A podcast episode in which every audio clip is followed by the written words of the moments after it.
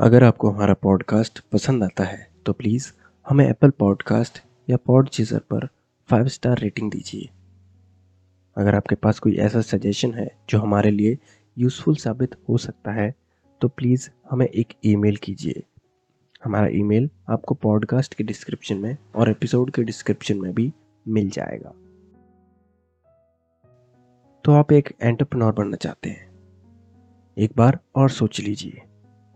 क्योंकि कोई भी बिज़नेस शुरू होने के बाद नब्बे परसेंट चांसेस हैं कि वो तीन साल के अंदर फेल हो जाएगा। और शुरू होने के लगभग दस सालों में निन्यानवे परसेंट बिज़नेस बंद हो जाते हैं। पर ऐसा क्यों है? ये इतना ज़्यादा रिस्की क्यों है? ये इतना ज़्यादा रिस्की कुछ वजहों से है। जैसे, हो सकता है कि आपका प्रोडक्ट उतना अच्छा ना हो जितना अच्छा मार्केट में अवेलेबल है। हो सकता है कि आपके प्रोडक्ट में कोई प्रॉब्लम हो हो सकता है आपका कंपटीशन आपसे अच्छा काम कर रहा हो हो सकता है कि लीगल सिस्टम आपको, आपका बिज़नेस रन नहीं करने दे रहा, हो सकता है कि आपके पास कैसी ना बचे अपने बिज़नेस को चलाने के लिए, हो सकता है कि आपकी टीम बहुत ही कमज़ोर हो। इन वजहों से आपका बिज़नेस डेफिनेटली फेल हो सकता है। इनके अलावा आपके पर्सनल चैलेंजेस भी हो सकते हैं। जैसे आपका बैंक बैलेंस आपको अच्छे से जीने नहीं देगा। आपकी लाइफस्टाइल अच्छी नहीं रहेगी। आप हमेशा चिंतित रहेंगे और कुछ केसेस में डिप्रेस्ड भी। हो सकता है कि आपकी फैमिली सपोर्ट ना करे। हो सकता है कि शर्मा जी का बेटा आपको टॉर्चर करता रहे। अब ये तो हो गए चैलेंजेस लेकिन आपको बिज़नेस शुरू करने से पहले अपना वाई भी क्लियर करना पड़ेगा। इसका मतलब है कि आप बिज़नेस क्यों करना चाहते हैं? आप एक एंटरप्रनोर क्यों बनना चाहते हैं? आपको ये स्पष्ट करना होगा क्या आपका रीज़न ये है कि आप अपने बॉस से या फिर अपनी नौकरी से नफरत करते हैं, दुनिया पर इम्पैक्ट डालना चाहते हैं, या फिर आप एक कॉम्प्लेक्स या फिर रियल प्रॉब्लम सॉल्व करना चाहते हैं, या फिर आपको कंट्रोल चाहिए, या फिर आपको पैसा और शहरत चाहिए। आपका बिज़नेस करने का कोई भी मोटिव हो सकता है, कोई भी रीज़न हो सकता है। लेकिन आपको कम से कम ये क्लियरली पता होना चाहिए कि आप बिज़नेस क्यों कर रहे हैं। क्योंकि अगर आपको अपना वाय पता है तो आप बेटर तरीके से अपने बिज़नेस पर फोकस कर पाएँगे। और अपने बिज़नेस पर फोकस करने से ही आपका बिज़नेस अपने पैरों पर खड़ा हो पाएगा। पहले चैप्टर में हमने देख लिया कि हमारे बिज़नेस शुरू करने के चैलेंजेस क्या हैं। दूसरे चैप्टर में हमने अपना वाय क्लियर कर लिया। अब तीसरे चैप्टर में हम बात करेंगे कि बिज़नेस आइडिया कैसे जनरेट किया जाए। बिज़नेस आइडिया जनरेट करने के कई तरीके हैं। जैसे, आप गौर कर सकते हैं अपनी, अपने दोस्तों की और अपनी फैमिली की डे टू डे लाइफ में क्या प्रॉब्लम्स हैं और उनको सॉल्व कर सकते हैं। दूसरा, आप देख सकते हैं कि आपके जॉब में क्या प्रॉब्लम है। तीसरा तरीका है जिसमें आप दुनिया के अलग अलग कंट्रीज़ में देखते हैं कि वहाँ पर कोई प्रॉब्लम सॉल्व की जा रही है, लेकिन हमारे देश में ये नहीं हो रहा। तो आप वही सेम आइडिया वहाँ से ले सकते हैं। चौथा तरीका है कि जो लीडिंग कंपनीज़ और लेटेस्ट ट्रेंड्स हैं, उनमें क्या प्रॉब्लम्स हैं? कंपनीज़ को क्या प्रॉब्लम्स फेस करनी पड़ रही है? आप उस प्रॉब्लम को भी सॉल्व कर सकते हैं। आपको अपने ब्रेन को लगातार नॉलेज से भरना होगा। इसके लिए आपको पढ़ना होगा। आप बुक्स पढ़ सकते हैं आर्टिकल्स पढ़ सकते हैं न्यूज़ पढ़ सकते हैं। आप कंपनीज़ के बारे में पढ़ सकते हैं। क्योंकि पढ़ने से ही आपको एक नया पर्सपेक्टिव मिलेगा और हो सकता है कि उससे एक आपको नया आइडिया भी आ जाए। आप नए नए लोगों से मिल भी सकते हैं, जिससे कि बहुत सारे नए आइडियाज़ भी आते हैं। जैसे वो अपनी लाइफ में क्या प्रॉब्लम फेस कर रहे हैं, जो आप सॉल्व कर सकते हैं। अब मान लीजिए आपके पास कोई एक बिज़नेस आइडिया आ गया है तो अब उसको एवेल्यूएट कैसे करें? अगर आपको बिज़नेस आइडिया एवेल्यूएट करना है तो आपको ये सोचना है, क्या आपको बिज़नेस आइडिया पसंद है? अगर हाँ तो आगे बढ़िए, नहीं तो उसे छोड़ दीजिए। क्या ये पहले से कोई ऑफ़र कर रहा है? अगर हाँ तो छोड़ दीजिए, अगर नहीं तो आगे बढ़िए। क्या आपके तीन दोस्त या फैमिली मेंबर आपके साथ हैं? अगर हाँ तो आगे बढ़िए, नहीं तो उसे छोड़ दीजिए। आपको इस तरीके से अपना बिज़नेस आइडिया एवेल्युएट नहीं करना है। अगर आपको अपना बिज़नेस आइडिया बहुत अच्छे से सीरियसली एवेल्युएट करना है तो आपको आइडेंटिफाई करना होगा कि आपके पहले सौ कस्टमर्स कौन हैं, जिनको आप प्रॉफिट के साथ सर्व कर सकें। क्या आप उतना कैश जमा कर सकते हैं जितना आपको आपका बिज़नेस शुरू करने के लिए ज़रूरी है?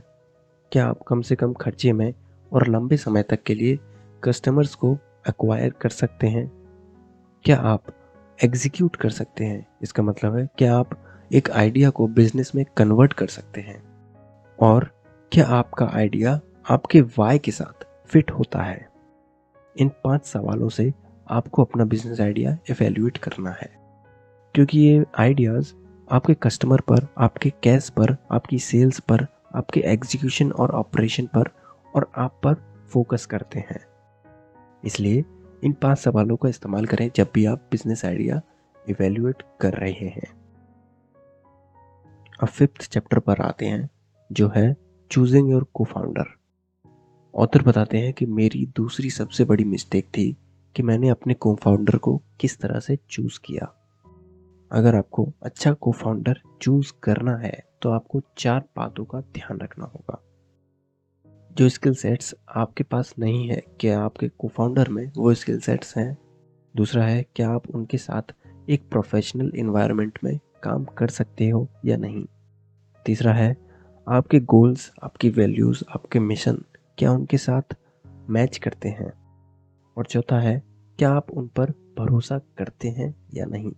हमारा बिज़नेस शुरू करने के लिए ज़रूरी नहीं कि हमारे फ्रेंड्स या फैमिली मेंबर एक परफेक्ट मैच हों, बल्कि इससे हो सकता है कि लॉन्ग टर्म में आपकी फ्रेंडशिप या रिलेशनशिप में दरार आ जाए।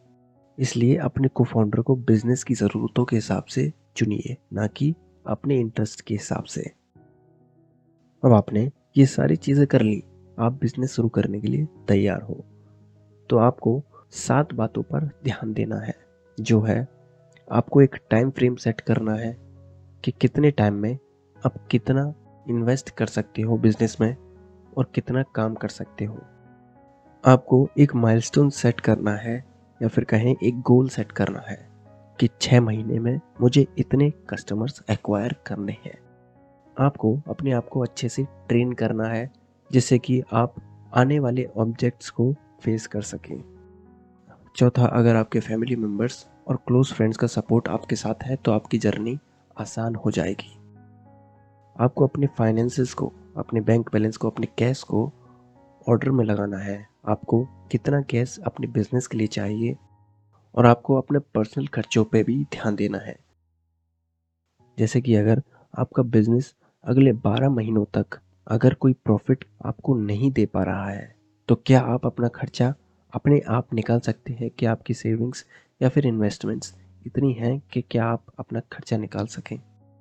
छठवीं बात जो आपको ध्यान रखनी है, वो है अपग्रेड योर स्किल्स आपको अपनी स्किल्स हमेशा बढ़ाते रहनी है, आपको नई नई चीज़ें सीखते रहनी है, जो आपके बिज़नेस के लिए बहुत ज़रूरी है।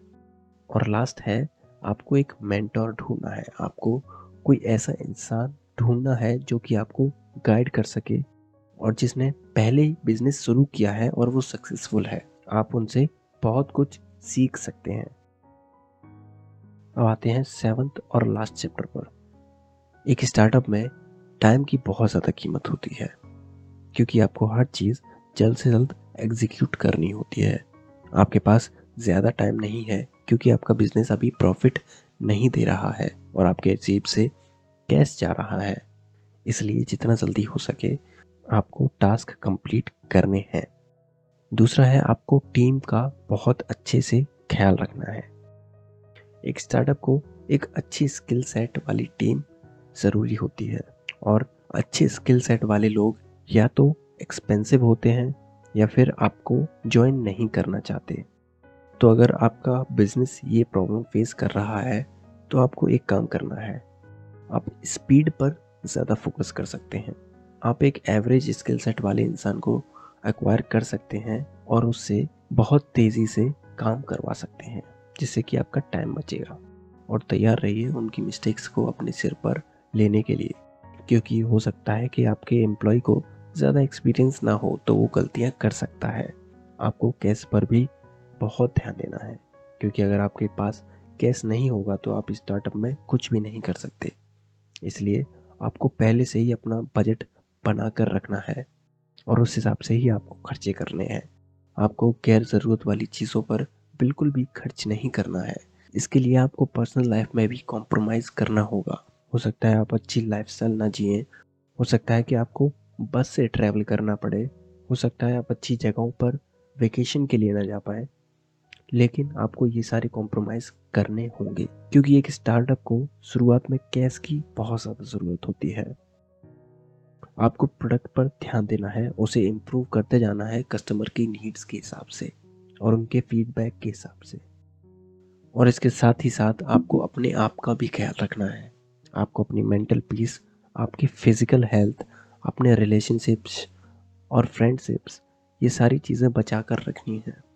आपको इन सारी चीज़ों को अच्छी कंडीशन में रखना है, जिससे कि आप अपनी ज़िंदगी को अच्छा बना पाए और अपने स्टार्टअप को अच्छे से समय दे पाए। क्योंकि आप सबसे ज़्यादा इम्पोर्टेंट एसेट हो अपने स्टार्टअप के। आपकी वजह से ही आपका स्टार्टअप है। ये सारी बातें मैंने बताई बिफोर यू स्टार्टअप इस बुक से, जिसे लिखा है पंकज गोयल ने। अगर आपके मन में कोई बुक है और आप चाहते हैं हम उसकी समरी बनाएँ तो प्लीज़ हमें एक ईमेल कीजिए। हमारा ईमेल आपको पॉडकास्ट के डिस्क्रिप्शन में और एपिसोड के डिस्क्रिप्शन में भी मिल जाएगा। इस एपिसोड के लिए बस इतना ही। अगले हफ़्ते फिर मिलेंगे। तब तक के लिए अपना ख्याल रखें और सीखते रहें।